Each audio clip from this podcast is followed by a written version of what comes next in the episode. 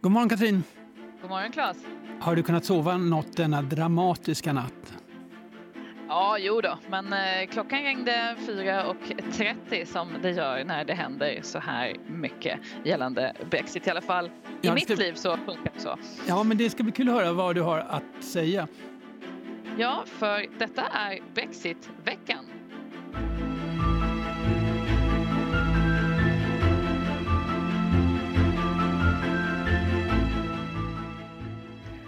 En dramatisk natt i Bryssel som sagt. Där ja, man, ligger inne, man är inne i slutförhandlingarna om ett möjligt brexitavtal mellan EU och Storbritannien. Och det rapporterades igår att man var väldigt nära att nå ett utkast för ett avtal.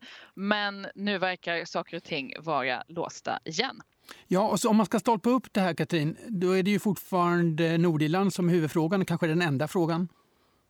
Ja, precis. Och där rapporterades det igår att Boris Johnson var beredd att kompromissa mer än Theresa May faktiskt i den här frågan och gick med på en lösning som handlar om att varor ska eh, kontrolleras eh, ute i havet så att säga. Men eh, det här är någonting som det kommer bli väldigt svårt att få med sig de nordirländska protestanterna i partiet DUP på eftersom de då menar att detta gör att Nordirland inte är en, blir en del av Storbritannien på de eh, på det sätt som Nordirland ska vara. Det blir så att säga en speciallösning. Och, eh, eh ja, och Boris Johnson kommer behöva få med sig DUP om det här ska gå igenom det brittiska parlamentet på lördag tror jag.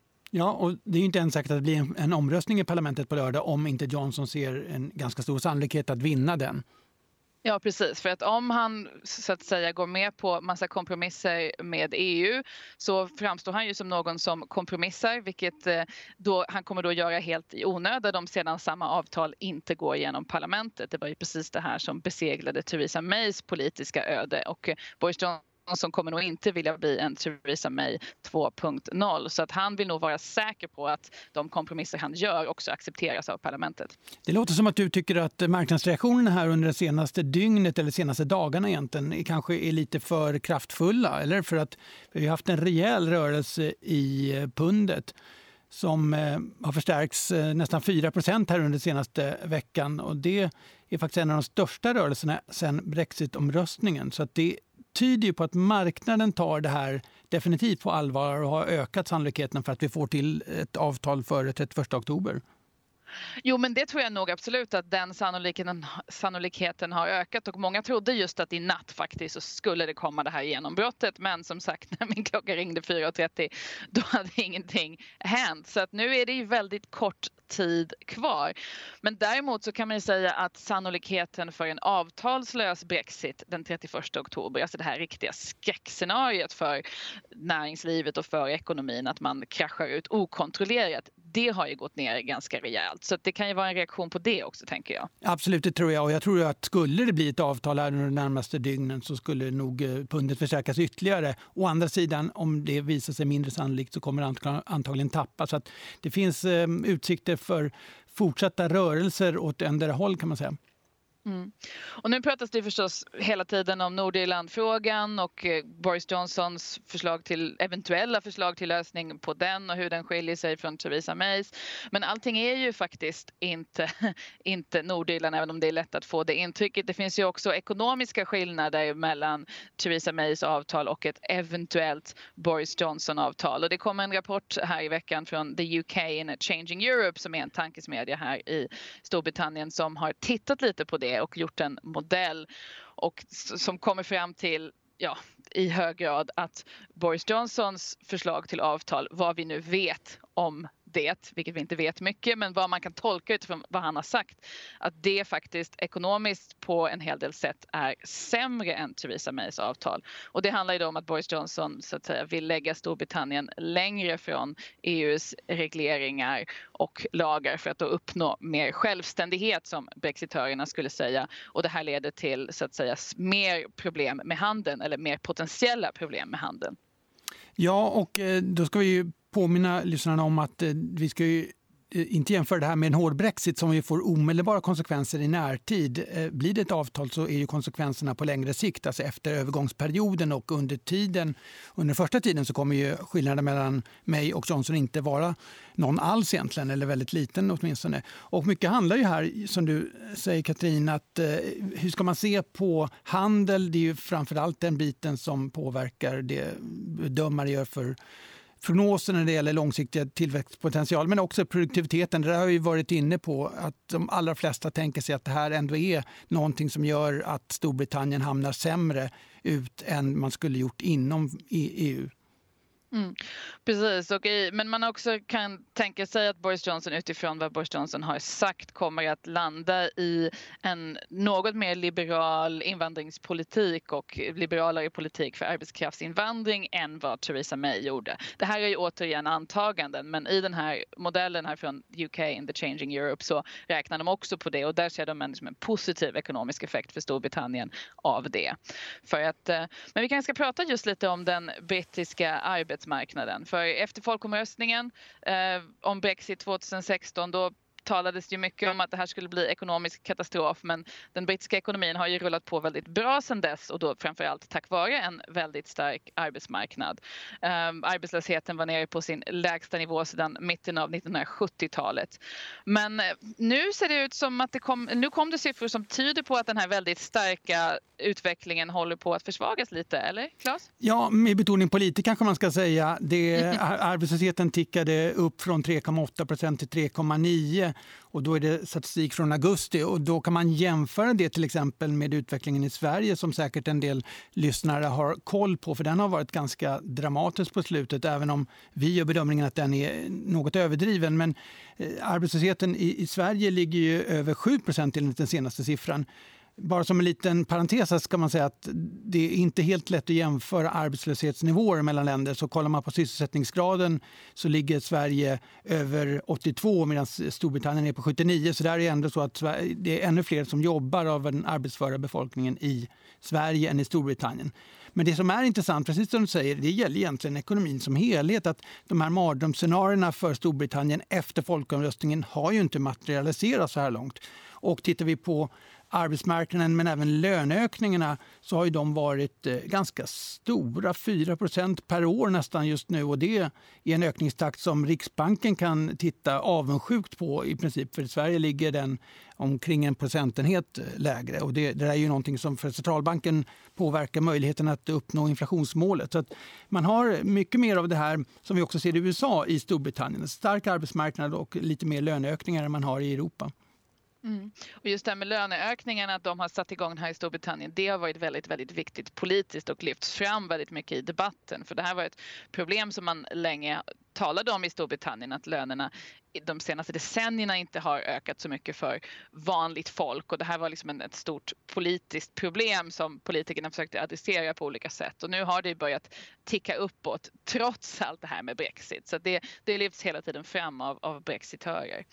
Men just, just tillgången på arbetskraft är en av de saker som företagen faktiskt oroar sig väldigt mycket för vad som ska hända med det efter Brexit. Och det var rubriker här i veckan på, som gällde hotell och restaurangindustrin och den, de problem som den kan då få med att rekrytera personal efter Brexit. Och det här är förstås en sektor där just många EU-invandrare arbetar och det pratas om att det ska bli stor brist på ja, folk inom, inom den här sektorn efter Brexit. Jag pratade själv med en hotellägare nyligen och han berättade att han hade fått både höja löner och förbättra arbetsvillkoren för att kunna fylla jobben i sitt, på sitt hotell. Och det kan man ju tycka låter som en ganska bra effekt av Brexit. Och det har ju också varit något som många brexitörer har argumenterat för att, liksom man, eh, att Brexit kan leda till bättre arbetsvillkor och hö högre löner för brittiska arbetare.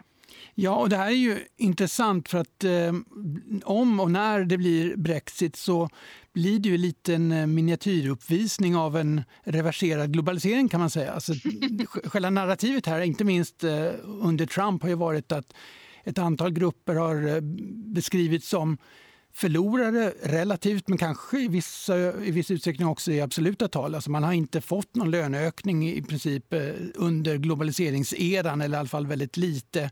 Och eh, man har konkurrerat med arbetskraft över hela världen och så vidare. Så om man då tänker sig att Storbritannien lämnar EU och då de svagare grupperna på arbetsmarknaden eller de med lägre utbildning, då kommer ju deras makt potentiellt kunna öka. Då får man se lite grann hur det där spelar ut. Så det blir, det blir väldigt viktigt. Och det är som du säger, det, det är så att inom vissa delar av tjänstesektorn, typiskt då där det är låg, låga löner och mindre krav på utbildning, där kan ju EU-medborgare stå för upp till 40% av arbetskraften. Så det här är ju definitivt någonting som, som har potential att ändra väldigt mycket på den brittiska arbetsmarknaden.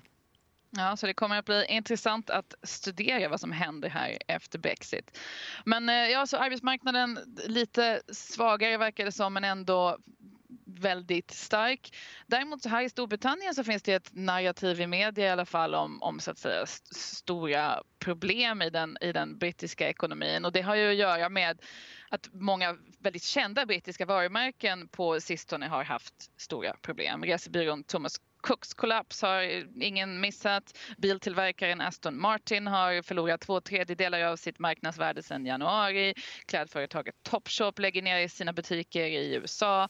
British Steel kollapsade i maj. Om, ja, svenskar som kom på besök i London märker också av det här, den här utvecklingen. Jamie Oliver, den kända tv-kocken, har lagt ner sina restauranger. House of Fraser och Debenhams stora varuhus vid Oxford Street har räddats i sista sekund av investerare och så vidare. Det pågår någon form av allmän kris för brittiska varumärken och det skrivs en del om det i affärspressen här.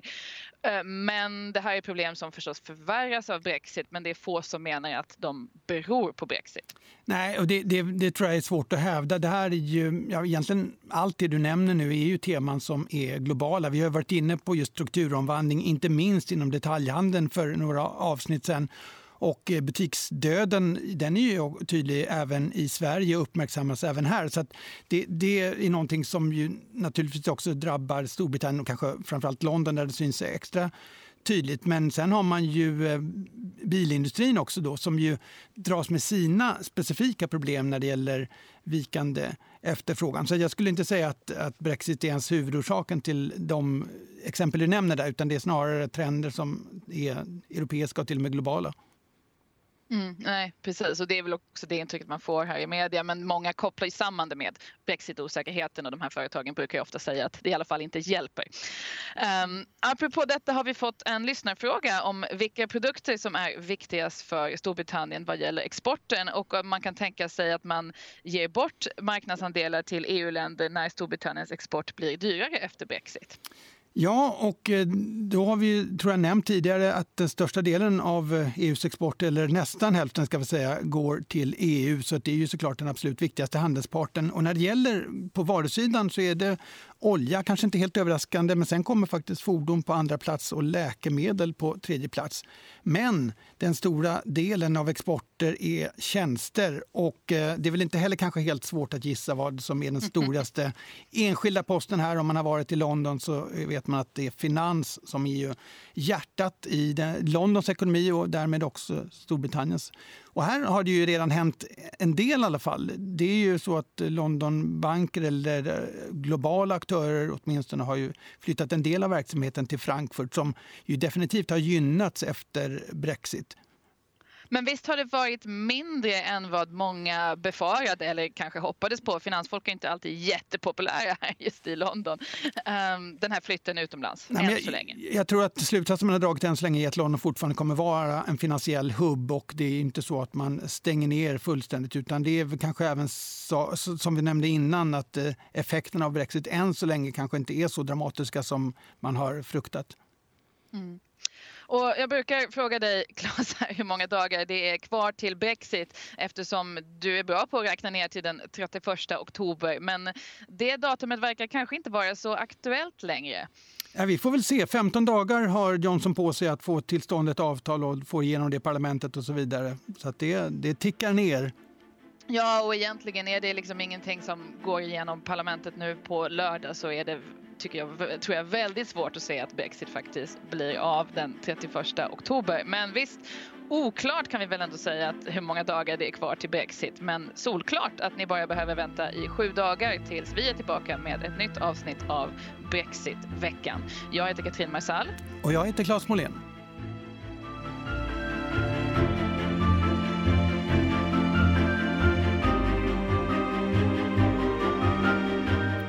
Den här podden görs av EFN Ekonomikanalen. Ansvarig utgivare är Anna Fagerström. Gillar du vad du hör?